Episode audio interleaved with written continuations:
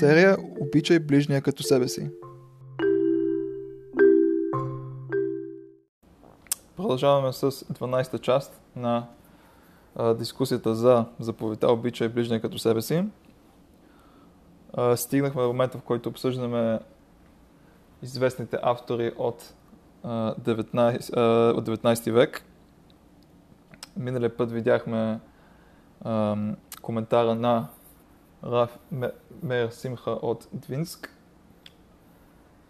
И днес ще се занимаем с друг много известен автор от а, деветнадесети век, Рав, Рав Самсон Рафаел Хирш, а, на еврит познат като Рав Шимшон Рафаел Хирш, обаче а, неговото немско име е по-познато, а, Самсон, както на български се казва също.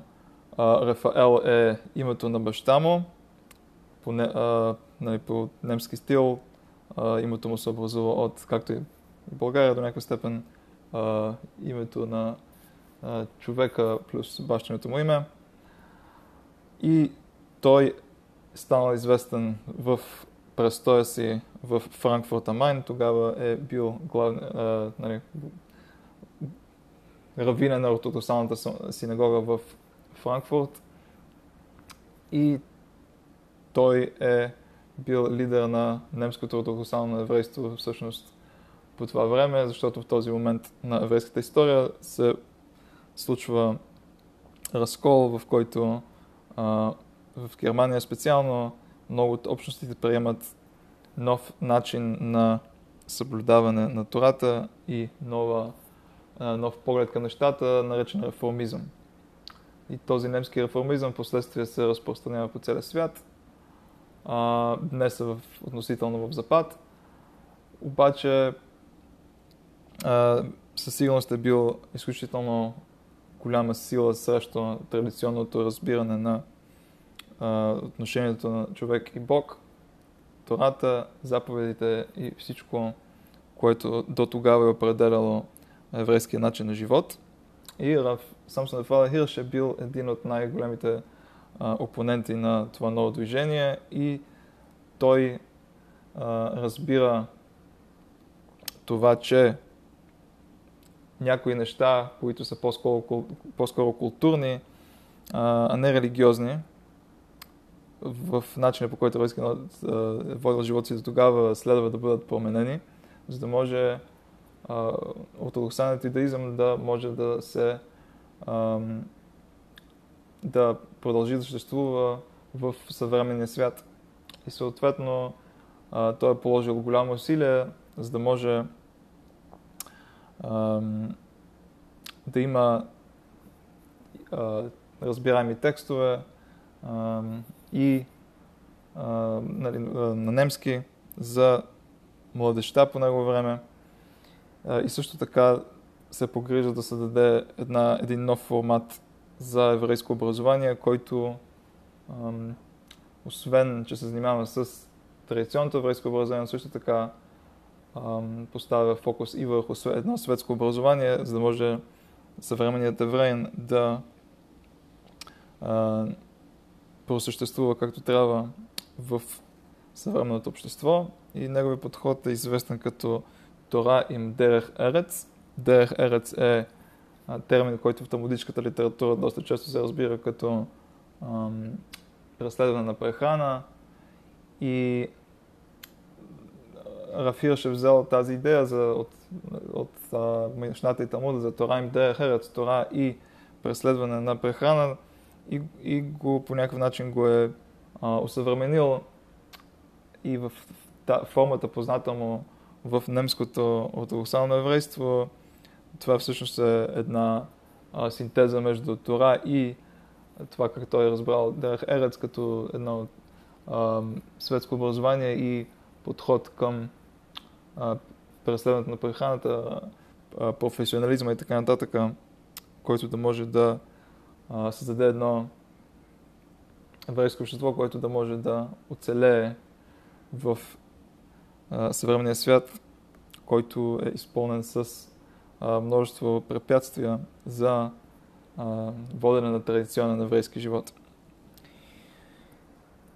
И едно от нещата, които той е направил, което, а, както намекнах, е това, че той е направил един нов коментар върху Тората а, на немски език, за да могат младежите от неговата синагога и, после, и съответно в цяла Германия да могат да а, разбират Тората на техния собствен език. И обаче това не е било, не е било един обикновен коментар, е било изключително, е, е, изключително задълбочен коментар, а, пълен с а, обяснения, базирайки се на а, граматика и а, словострой в иврита. И както ще видим а, примери за това в това, което той пише, ще, ще се опитаме да получим а, един още по-задълбочен поглед към наше, нашето изречение за обича ближния като себе си, аз съм Бог. И ролята на тази заповед в отношенията на хората в едно общество. А, извадките от неговия коментар са а, написани на един а, задълбочен език. Той не се опитвал да създаде нещо, което е изключително а, а, основно, а, а нещо по, нали, по-задълбочено, за да могат хората, които по това време вече са преследвали едно, едно философско и задълбочено а, разбиране на светските науки, да могат и те да ам, оценят дълбочината на Тората. Съответно, понякога езика може да е леко претенциозен, но това е а, просто така, както го е написал. Превода, който вие виждате е... А, тоест, превода на български е от превода на английски, който е от превода на от немски. Ам, съответно... Uh, понякога може да се почувства един слог uh, на изреченията, идващ от немския, за което ще ми простите, обаче съм се опитал да бъда колкото се може по-близък uh, до оригиналния превод, на оригиналния текст. Uh, и сега вече да можем да видим uh, коментара, за който става дума. Тук има две извадки. Първата е доста кратичка, извадка от коментара върху книгата Берешит, която обяснява а, коренът Ре, който се намира в нашето изречение също. Вехафтале Реаха камохо, обича своя приятел като себе си, своя приятел Реаха, идва от корена Ре, Реш Айн Хей. И в книгата Берешит, обяснявайки друго изречение, той а, ни дава някои примера за този корен и какво означава. И последствие ще преминем към а, втората извадка, която е вече коментара му върху нашето изречение, което е доста а, дълго. Доста дълъг. А, и сега да видим това, което той казва в книгата Берешит. А, ако не се вижда, а, моля кажете ми, ще го ще питам да го увелича. А, и ще виждате на екрана също червена точка, която ще, а, с която ще следим как се предвижваме през текста. Сами малко е дребничко. Дребничко, окей. Okay. Момент.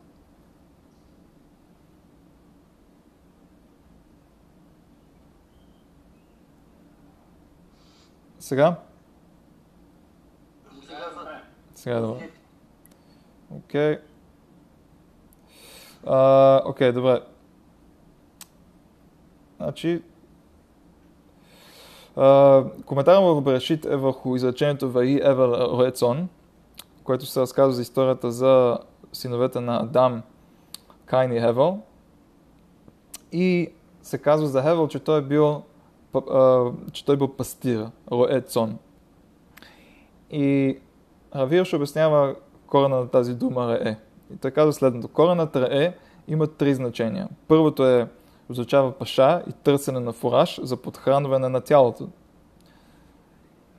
И така също Uh, второ, второ значение, рея, район, означава да вземем интелектуално подхранване, да размишлявам, да разследвам. Тоест, както на съвременния еврит, също район, идея е свързано с uh, интелектуалното подхранване. Тоест два вида подхранване, телесно и а, интелектуално.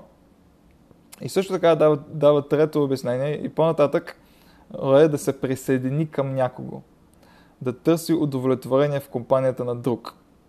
Тоест отново става дума за подхранване, удовлетворение, идващо от нещо. Тук обаче става дума за не идващо от а, храна или, а, или идея, а идващо от присъствието на някой друг. И той цитира а, книгата а, на пророка Ошея, където пише Рай Руах. И там това, това, този израз Рай Руах означава да се наслаждаваш на празни неща. Тоест отново получаване на удовлетворение, наслада от нещо. Там в случая книга Ошея е от Руах, т.е. нещо, което е празно. И той казва двама Риим, т.е. двама приятели, търсят удовлетворение в компанията един на друг и се допълват.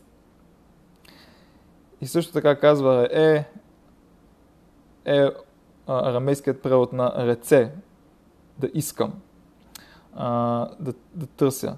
Защото а, арамейският и иврит са свързани езици и много често корени в иврита, които имат буквата Айн, биват в, в иврита имат корена, имат буквата цада, извинявам се.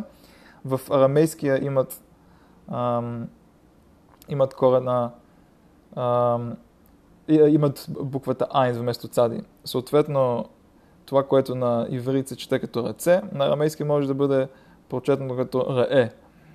И съответно виждаме, че той иска, той иска да каже, че също така, корена ре на иврит е свързан с корена ре на арамейски, който пък е свързан сам по себе си с корена реце, а, да искам да търся на иврит. Тоест отново друга връзка, тоест двама приятели раим търс, търсят, искат удовлетворение в компанията на един друг. Тоест това, а, по този начин той а, обяснява тази дума, рядка дума и нейния корен. Окей. Okay.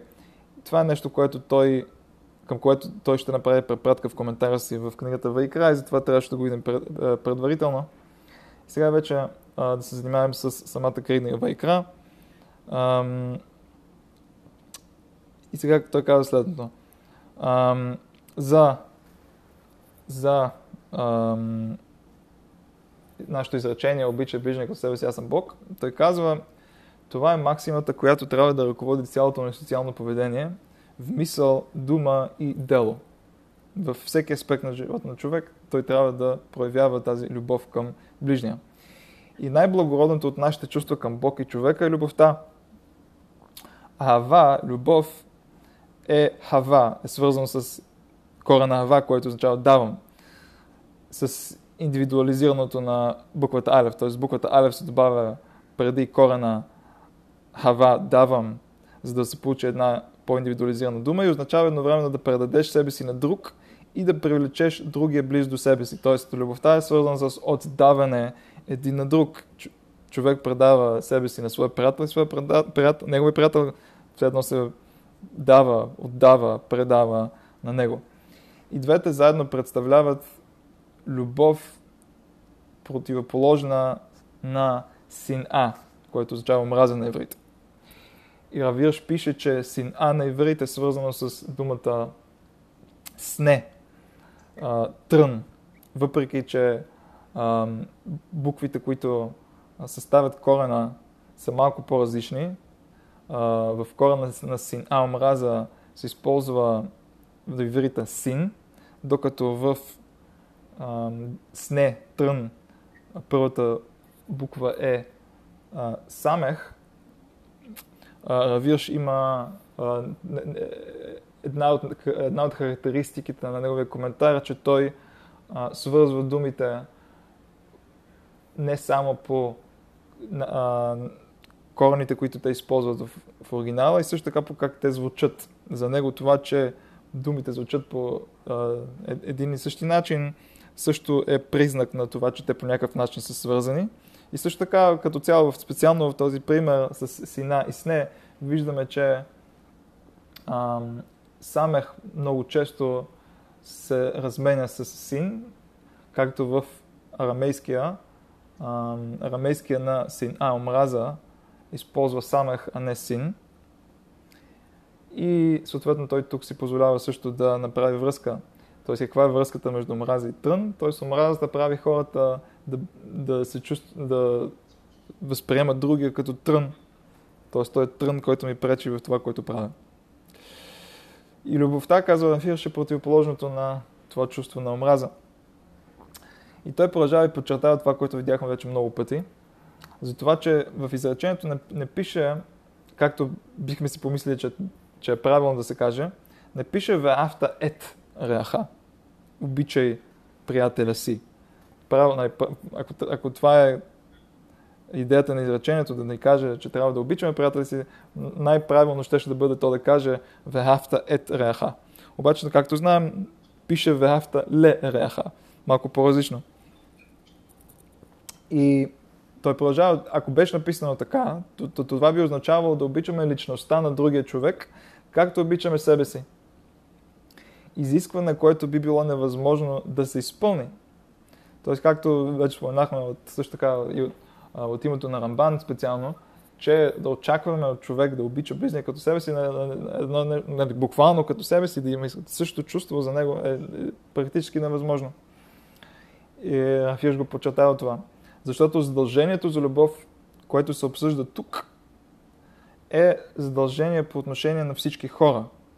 Все пак, любовта, свързана с личността на друг, зависи от условия, които съществуват рядко. Тоест, Рав Хирш казва, че, че заповедта тук не се отнася специално за наистина хора, с които сме вече приятели. Ако това беше така, то тогава да, Тората можеше съвсем спокойно да каже веафта ет реаха. Камоха, нали, изпитва едно такова дълбоко чувство за любов спрямо него, както имаш спрямо себе си. Обаче не, Тората ни заповядва любов към всички. Съответно е трудно да се очаква тази любов да бъде толкова силна, колкото любовта към себе си, защото любовта се създава от условия, които рядко се срещат. Тоест, тя не е чувство, което... Ам, което толкова лесно се среща винаги. Защо? Такава любов се основава на хармония и сродство между качествата на душите, намиращи се в малко връзки. Тоест много, в много малко връзки човек може да каже, че неговата душа е свързана с душата на някой друг, защото има такава хармония и сродство между тях, че те наистина да почувстват силна любов един към друг. И Рав Хирш дава пример, който вече видяхме веднъж. Давид намерил близък приятел в Йонатан, който бил сина на Шаул. За обичта между тях се казва и душата на Йонатан се свързала с душата на Давид. И Йонатан го обичал като душата си, т.е. като себе си. Т.е. там виждаме в, в, тази, в това приятелство, в тази обич между Давид и Йонатан, виждаме пример за, за хора, които са имали истинско, истинско сродство и хармония между душите си, до такава степен, че, че Танаха Uh, ги нарича uh, хора, които са, нали, свързали душите си.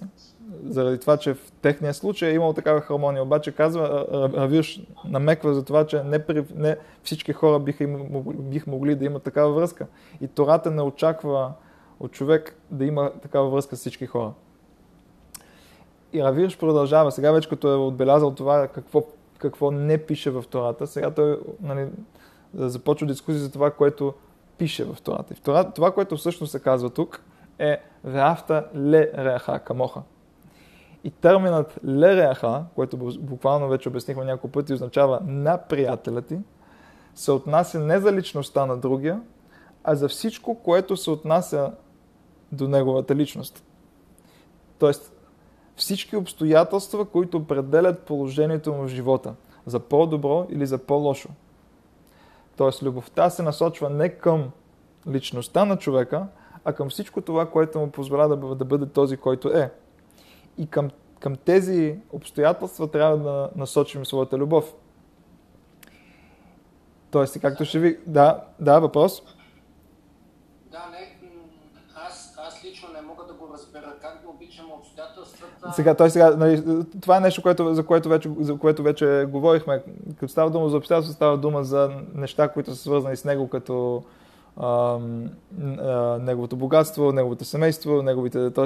неща, които ние можем да му, с които ние можем да му помогнем на, на практика, обаче не, не, са, обаче не, нали, не става дума за, отново не става дума за едно нали, реално ам, дълбоко чувство за любов, става дума за почет и помощ към с това, което той води живота си, с а, неговото богатство, неговото семейство, а, начин на живота и така нататък.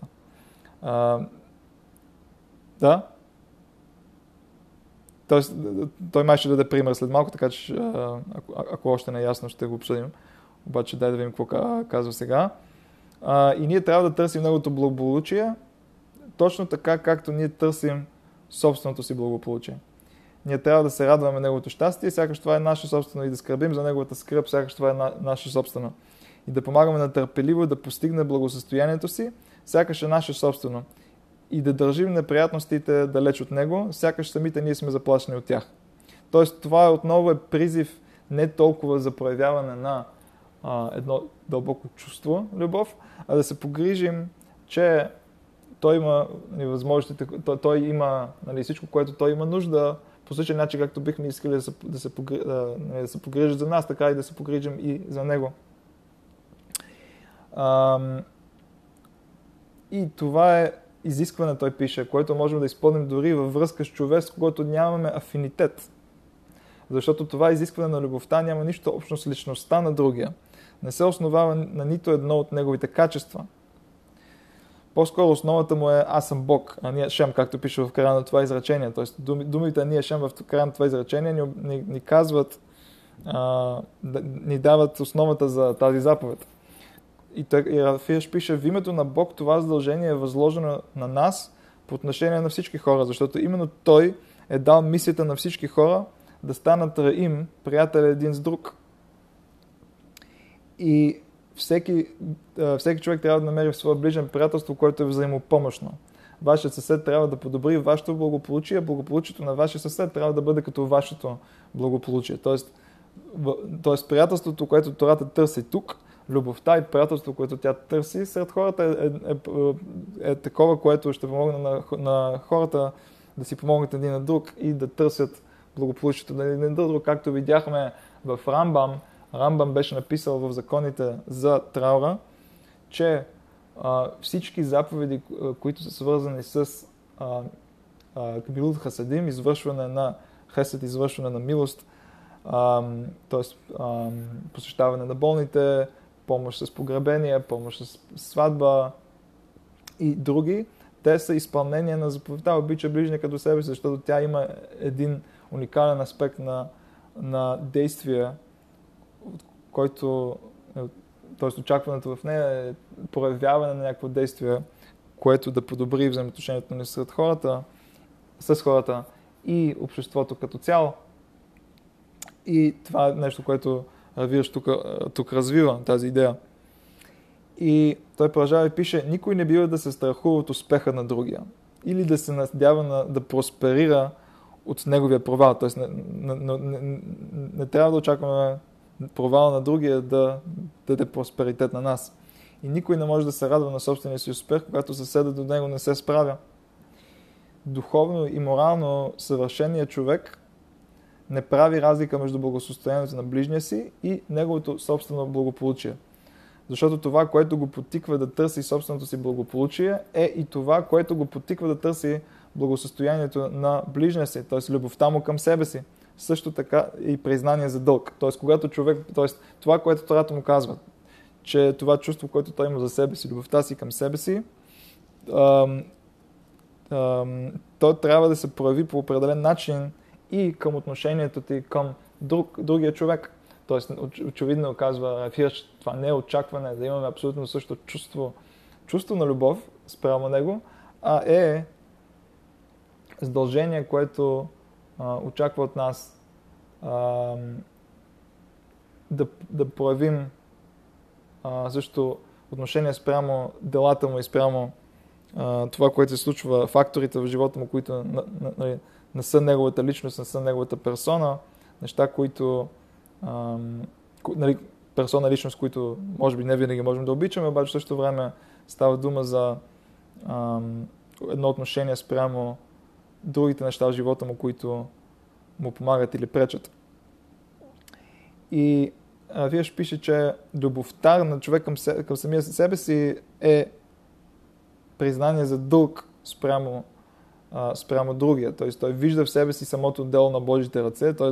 любовта, която човек има към себе си, до някаква степен подсъзнателно е, причин, е, е, е причинена от това, че, а, това, че Бог го е създал и част от, от личността, която Бог е създал за него. И в същото време а, това е нещо, което, чрез което Бог иска той да помогне на другия.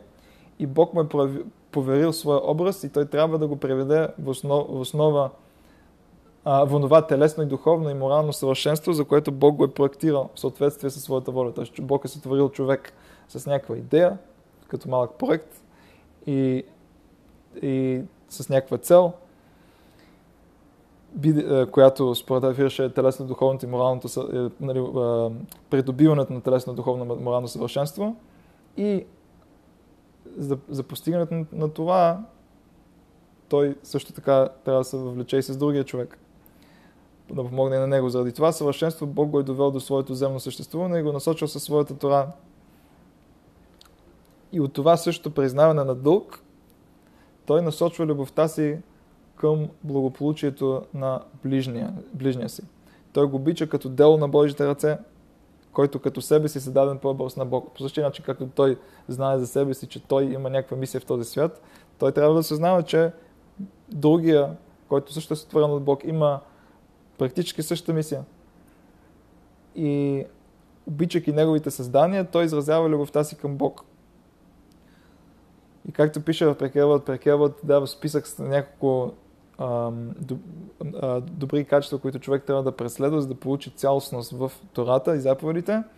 И две от тези качества са обичащият Бог и обичащият създанието. Т.е. човек трябва да стигне това, нали, да стигне това ниво, в което той обича Бог и обича създанията.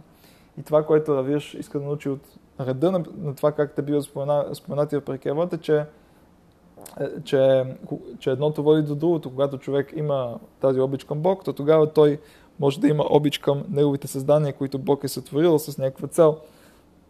И по същия начин, както всеки един човек може да изпълни своята роля и да а, изпълни целта, с която Бог е сътворил, преследвайки собственото си усъвършенстване, по същия начин той, той тъй като е естествено да обича и създанията на Бог, тъй като са дошли, нали, от Бог и Бог ги е сътворил, то, то той трябва да преследва тяхното усъвършенстване в това, което те могат да постигнат сами за себе си.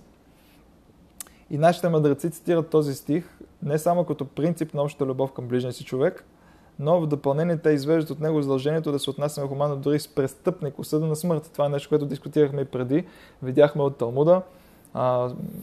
Мичо извадката, която аз цитирах, беше от Баба Меци, обаче се среща в много трактати, в Санедрин също среща. И там видяхме, че когато става дума за смъртно, смъртното наказание, за някой, който нарушил изключително сериозен грех, каквото и да е смъртното наказание, то се извършва по начин, който е най, най, най-безболезнен и най- не... най-безболезнен, най- най-бърз за присъдения. Защо? И мъдреците в Талмуда казаха, като изпълнение на тази заповед, обича ближния като себе си. Тоест, виждаме, че този принцип се среща дори, дори за хора, които по някакъв начин са престъпили волята на Бог. Въпреки това, аспект на тази мицва все още се отнася за тях, до тях. И изказването на Илел е добре известно. Нали? Това е изказване, което вече видяхме в а, Талмуда, трактат Шабат, който буквално казваше омразното за теб не прави на ближния си. И Рав Хирш пише, това е бил, нали, той всъщност разказва историята, какво се описва там, това е неговият отговор на молбата на нееврейна да го научи на цялата Тора във възможно най-краткия срок. На историята беше, че нееврейн дошъл при а, Илел и му казал, че ще приема юдаизма, ако ми обясниш Тората, докато стоя на един крак. И той, Илел му казал, че цялата Тора се съдържа в, това, в този принцип, това, което омразва на теб, не прави на, на другия. И Илел завършва, и, и той добавя към отговора си коментари, това е, това е с което Илел завършва и казва, всичко друго е нейното обяснение, т.е. обяснението на, на, на Тората. А сега иди го изучавай, т.е. въпреки, че е много хубаво, направих, че ти го обясних с един принцип, който можеш да разбереш докато седиш на един крак, въпреки това има нужда от това да продължиш и да изучаваш а, всичко останало, което а, се е обяснението на цялата Тора. И на този принцип. И изказването на Илел, на Илел пише Рав Хирш, просто, просто изразява вътре, е, в отрицателна форма това, което е казано в Тората като положителна заповед. Нали, изречението обичай приятеля си като себе си, това всъщност е източника на Илел, той просто го пре, а, преразказва в отрицателна форма, казва Рав Хирш. И той казва, че това, което Илел казва, това, което е мразно за теб направи на ближния си, обявява пълното равенство на всички като ръководен принцип за всички наши действия. Тоест всичко излиза от там, тоест равенството между хората. И призовава ни да, да търсим благосъстоянието на ближния си, сякаш е наше собствено. И да превърнем егоизма и самолюбието в любов и уважение към ближния. Да използваме тази любов, която имаме към себе си, и загриженост и уважение, което имаме към себе си, за, за да ги проявим към ближния си, към другия.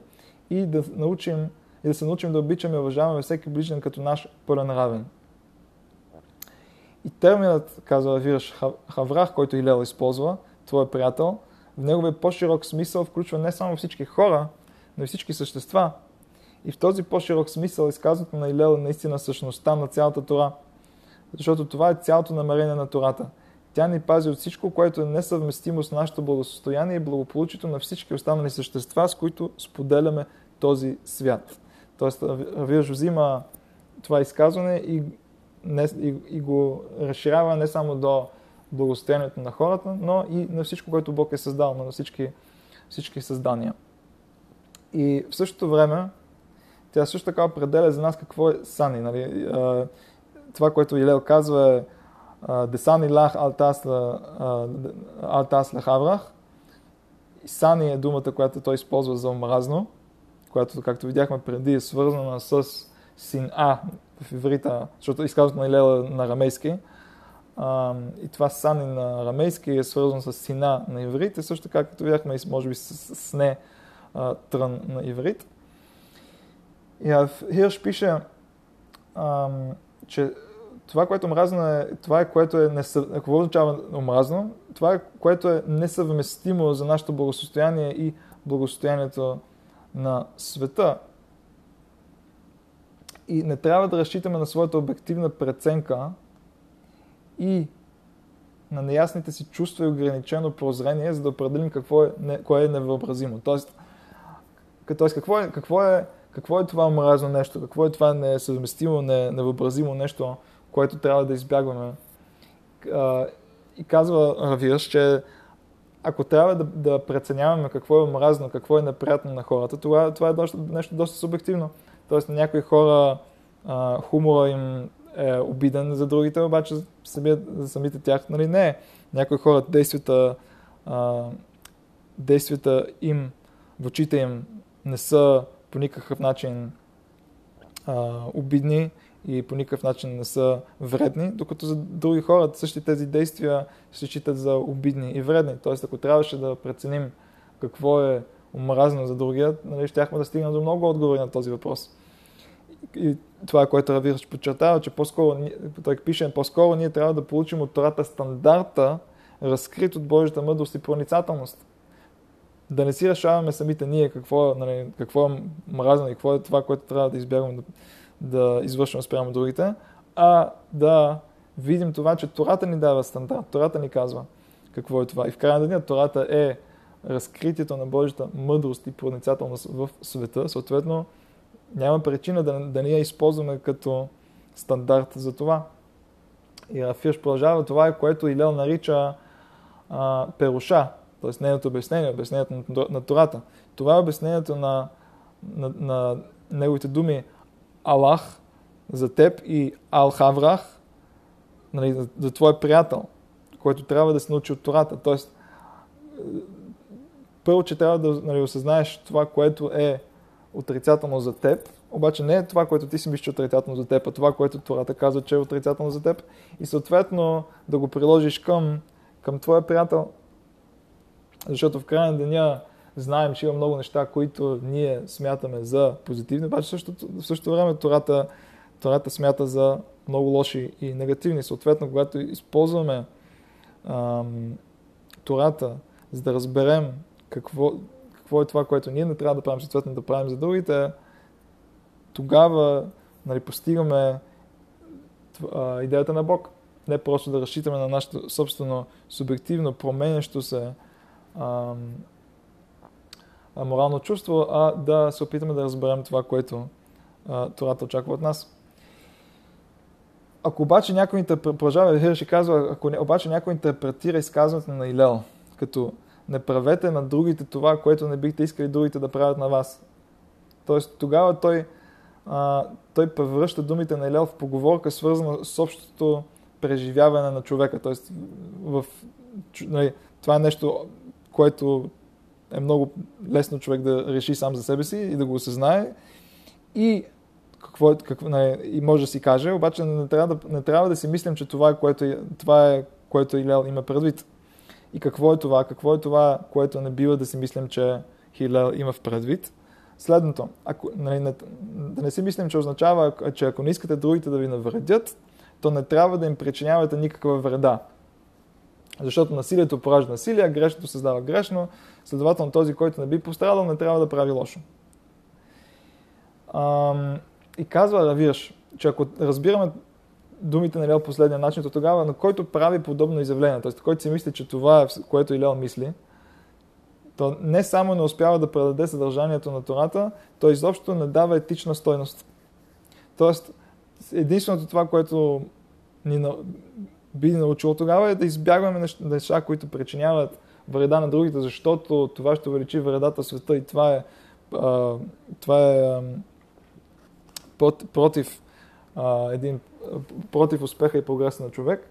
И т.е. това той а, оскърбява всъщност това, което се има предвид, защото това, което се има предвид е нещо много по-дълбоко.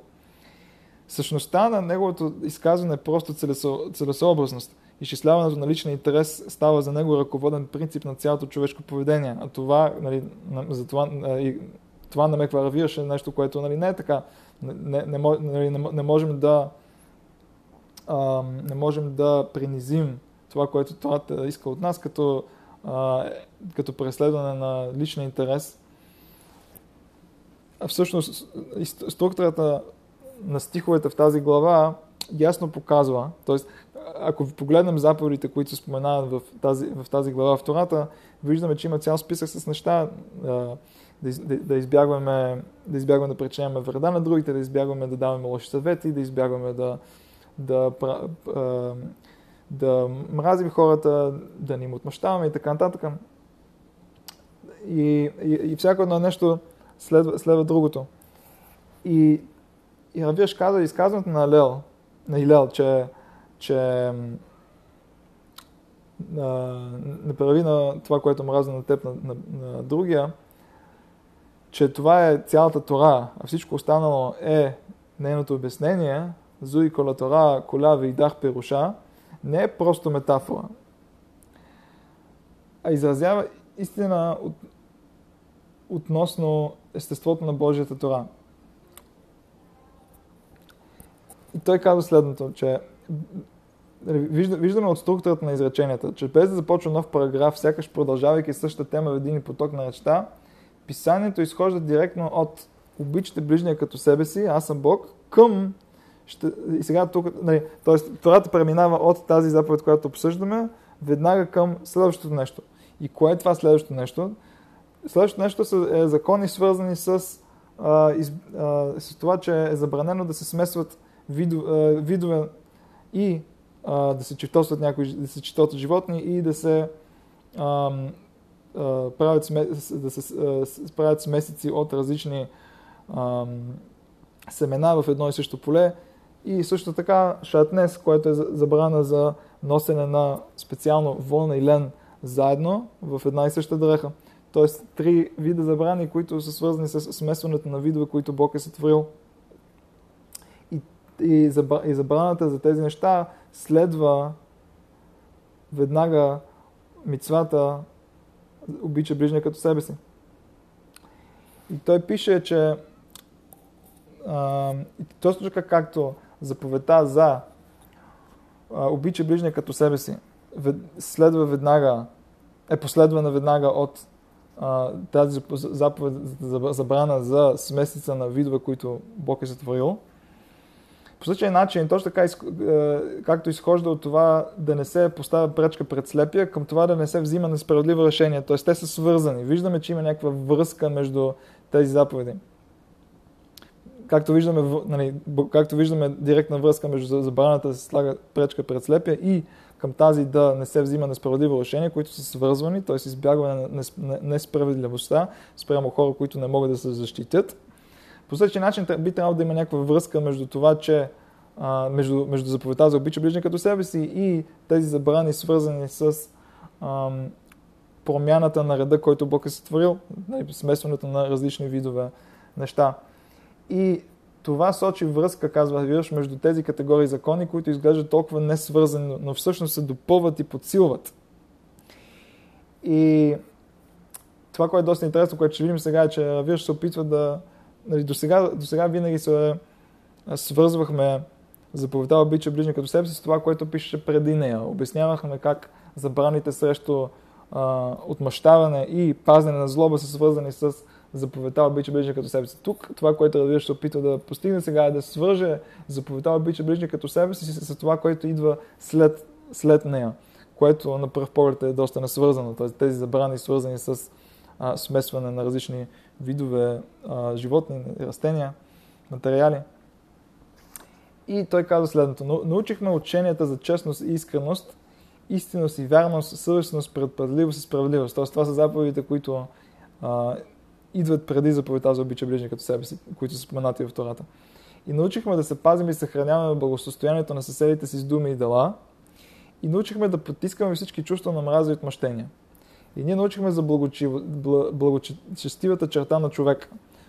Готовността да забрави напълно всяко прегрешение срещу него, което е изтърпял.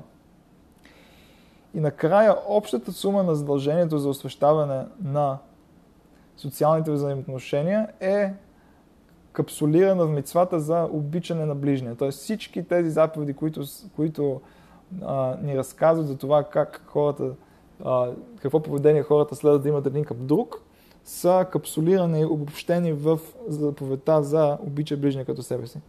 И всички тези изисквания за социална святост са разрешени от божествения печат. Нали, както, както видяхме, заповедта обича ближния като себе си, която той каза обобщение на всички тези заповеди, завършва с "Аз съм Бог".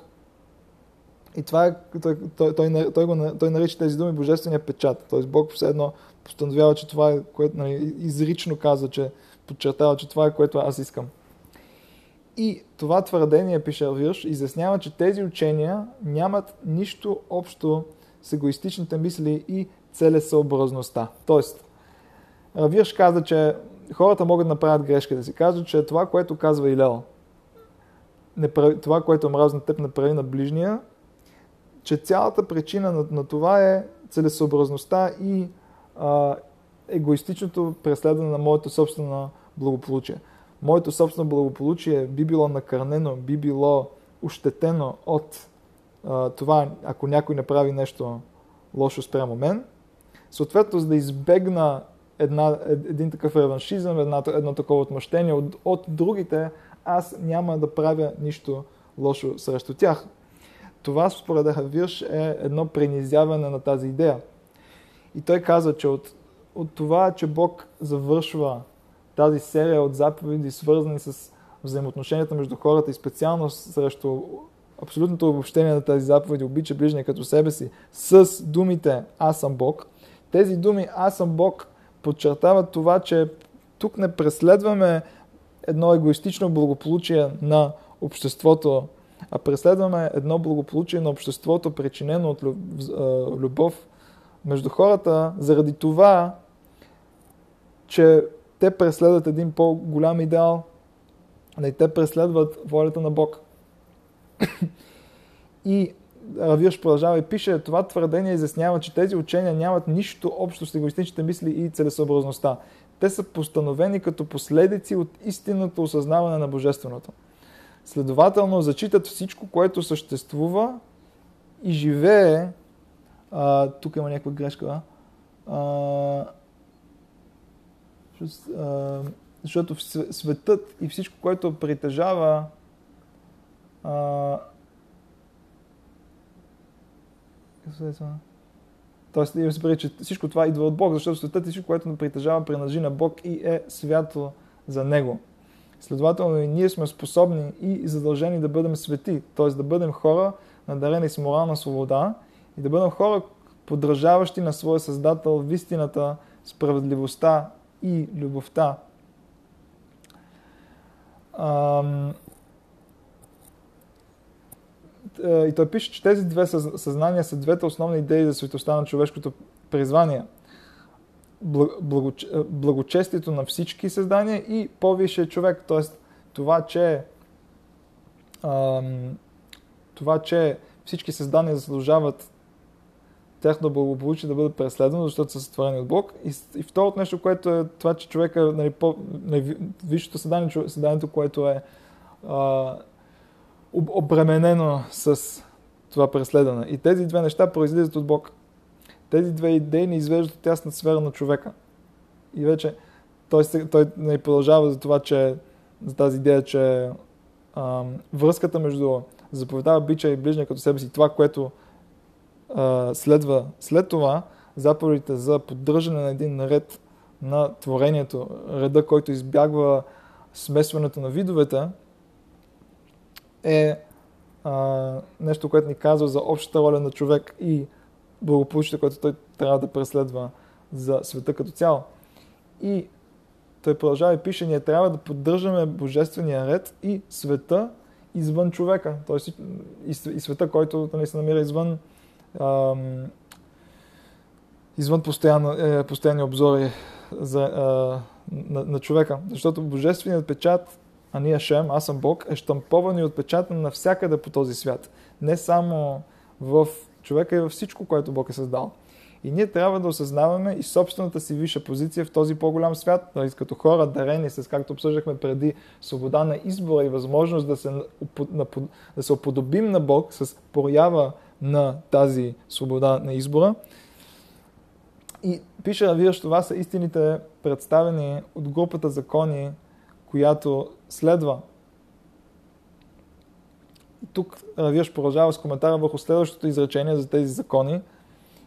И той пише, че в предишната дискусия отбелязахме прехода без прекъсване между тази група закони, т.е. тези закони с поддържане на реда на света по начин, по който Бог го е сътворил, без да смесваме различни видове.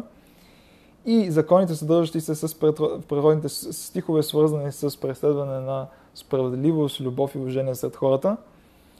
И този плавен преход свидетелства за тясното противоречие между тези закони, защото законите за запазване на отделянето на видовете в органичния свят са свързани с законите за запазване на достоинството на човек. Освен това, те са свързани с целия раздел за социалната святост, тъй като те завършват първата му част. Тоест в края на тази част за социалната святост, социалната справедливост, се завършва с тези закони, свързани с поддържането на реда в творението, такъв какъвто е. И в стих деветнайсет осемнайсет, който е стиха на обичай ближния като себе си, осъщаването на характера на човека в неговите хуманни отношения с другите достига своя зенит. И от мъстителните омразни чувства към нарушителя за претърпените грешки са дълбоко заложени в физическата природа на животните, т.е. в другите създания, а не човека, които Бог сътворил. И те са част от инстинкта за самохранение, самосъхранение. Те са част от самолюбието, което владее силно животинската душа. Самолюбието, с което Творецът е осигурил всяко едно от своите създания с цел самосъхранение. Да, факт. Всички творения имат това чувство за... за за самолюбие, което идва от самосъхранението, което Бог е положил в нас за преследването на самосъхранението. Обаче в края деня трябва да се знаем, че тази черта, която е изключително а, определяща за животинския свят е нещо, което ние а, може да преодолеем а, в нас, в човек. И Рав Хирш пише да се освободиш напълно от всяко чувство на отмъщение или омраза към нарушителя, да превърнеш любовта към себе си в любов към ближния си, това е висотата на самоконтрола. Защото, т.е. което означава, че а, животинското а, чувство на самолюбие, което идва от инстинкта за самосъхранение, при също, също така и на човек, е нещо, което Тората ни казва, че трябва до, няк- до някаква степен да преодолеем и да покажем, да използваме свободата на избора, която човек има, ам, за, за да преодолеем и да изпълним своята роля. И любовта към ближния ни е проява на тази победа на свободата на избора върху а, инстинкта за, само, за самосъхранение, който води пък до едно, желание, едно чувство на самолюбие. И то включва подчиняването на телесната ни воля на висшите диктати на Божията воля, т.е. висшите диктати, висшите заповеди за любов спрямо другите, кои, които преодоляват, а, преодоляват животинското. И упражняването на тази сила на самоконтрола е задължение на човека. Този, който го изпълнява, преодолява пропаста между анималистично-физическото и богоморалното. Това е, изисквано, това е изисквано от Бог. И той преминава границата, която разделя човека от звяра, и той се издига в височините на светостта, които водят до Божията близост. Това, това, това до, някаква, до някаква степен казва Рав Хирш, връзката между това, че, че а, обича ближния като себе си, изследвана от тези заповеди, свързани с а, реда и, специално, и, и първо с животинския ред. И когато сме достигнали височините на човешката съдба, то Божието Слово насочва вниманието ни назад. Той ни показва целият органичен свят, който лежи далеч под нас. И ние виждаме, че и този свят е свят на божествените закони, и всяко растение, и всяко живо същество провъзгля... провъзглася... провъзгласява Божията слава. С всяко влакно и с цялата си сила те свидетелстват за Бог, който прави законите на тяхното съществуване и формиране.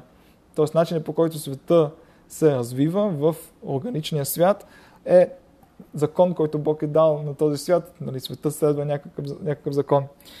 И всичко това ни показва, за да размислим и осъзнаем, че ако, че ако сме се възкачили до височините на житейската святост, ние само сме изпълнили, изпъл, изпълнили целта, заради която сме създадени. Тоест, обществата много често са самодоволни и горди с това, което, което са постигнали, с прогреса, който те са постигнали, обаче в края на деня това е всичко, това е, което Бог е очаквал от нас през цялото това време. И ако не сме, ако не сме успели да стигнем до там, това е просто проява на а, не на това, че а, цивилизацията не е стигнала до там, съответно не сме, не сме могли да стигнем до там, а до това, че не сме проявили а, своята воля и свобода, и, и свобода на избора, за да можем да стигнем до там. И всички растения, всички животни изпълняват Божията воля по принуда, по необходимост, те изпълняват целта на своето съществуване и не се отклоняват от определената им задача, т.е. има някакъв ред, който те следват. На нас обаче ни е предоставена способността и задължението да се подчиняваме на Бог в свобода. Т.е. свободата, която имаме в избора, трябва да бъде изпълнена и да, и да, и, нали, да, да подчиним и да използваме, да а, преследваме волята на Бог и това, което Той иска от нас. И виждайки, че света, в който живеем, следва реда, следва закона, който Бог е постановил за него, ние виждаме, че ние можем да нарушим този ред, да нарушим този закон, определен за света около нас. Съответно, трябва да проявим ам, свободата на избора, за да изберем подкрепянето и продължаването на реда, който Бог е избрал за света, избягвайки тези забрани, свързани с а, промяната на света, такъв какъвто го познаваме, а, такъв какъвто Бог го е сътворил. И съответно, цялата тази дискусия до сега беше, а, беше а, доведена от това, че се опитваме да разберем връзката на обича ближния като себе си, която Рав Хирш обясни е обобщението на всички заповеди, които идват преди това, за, за взаимоотношението на хората в едно общество и да намерим връзката между това и заповедите, които следват, заповед, след това заповедите, които ни казват да избягваме, да нарушаваме реда, който Бог е определил и за останалата част от света. И т.е. те са свързани преследването на, а, на а, благоп... благополучието на обществото, което не е напълно естествено, не е напълно природно. А, в същото време трябва да доведе и до едно поддържане на реда в останалия свят, който принципно по природа е такъв, който е а, добър и такъв какъвто е. Там целта е да бъде запазен, не да бъде, не да бъде толкова а, поддържан или пром, а, пром, а, не, не, не, не да бъде променен а, по някакъв начин. А, и т.е. това беше дискусия на Рав Хирш за заповедта обичай ближния като себе си. И а, каз, казахме, че а, това, е, това е обобщение на всички заповеди, които идват преди това. Обобщение заповедите за справедливост, уважение към другите и така нататък. Също така казахме, че причината за тази заповед не е едно а, а, просто а, понятие за благо, благополучието на света. Тоест, не, това, че се опитваме да не, да не правим омраза на другите, не е защото по този начин ние самите ще сме добре, не, защото това би било, както споменахме миналия път, това било, всъщност, би било всъщност реализиране на любовта ни спрямо нас. Не искаме да правим на другите, за да ни отмъстят те за това, което можем да правим на тях. Съответно, не, не им правим нищо лошо, обаче това отново е любов, която се връща към самите нас. Не, това не е, не е целта на, на Тората. Тората ни казва, че преследваме, преследваме любовта към другия, не заради любовта ни, ни към себе си, а заради това, което Бог ни казва, както Бог все едно в кавички запечатва тези заповеди с думите "Аз съм Бог", така завършва тази серия от заповеди.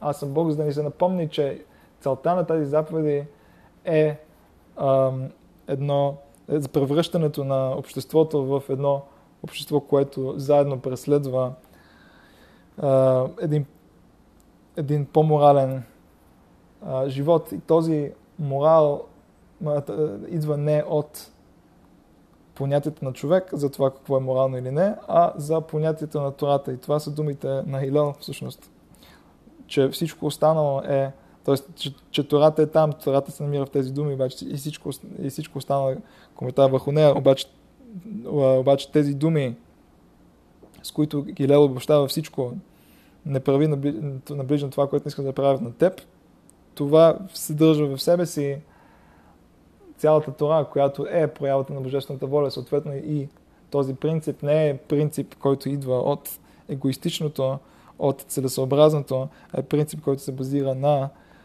отношението на Бог към света и ролята на човека в този свят и това, което Бог очаква от него.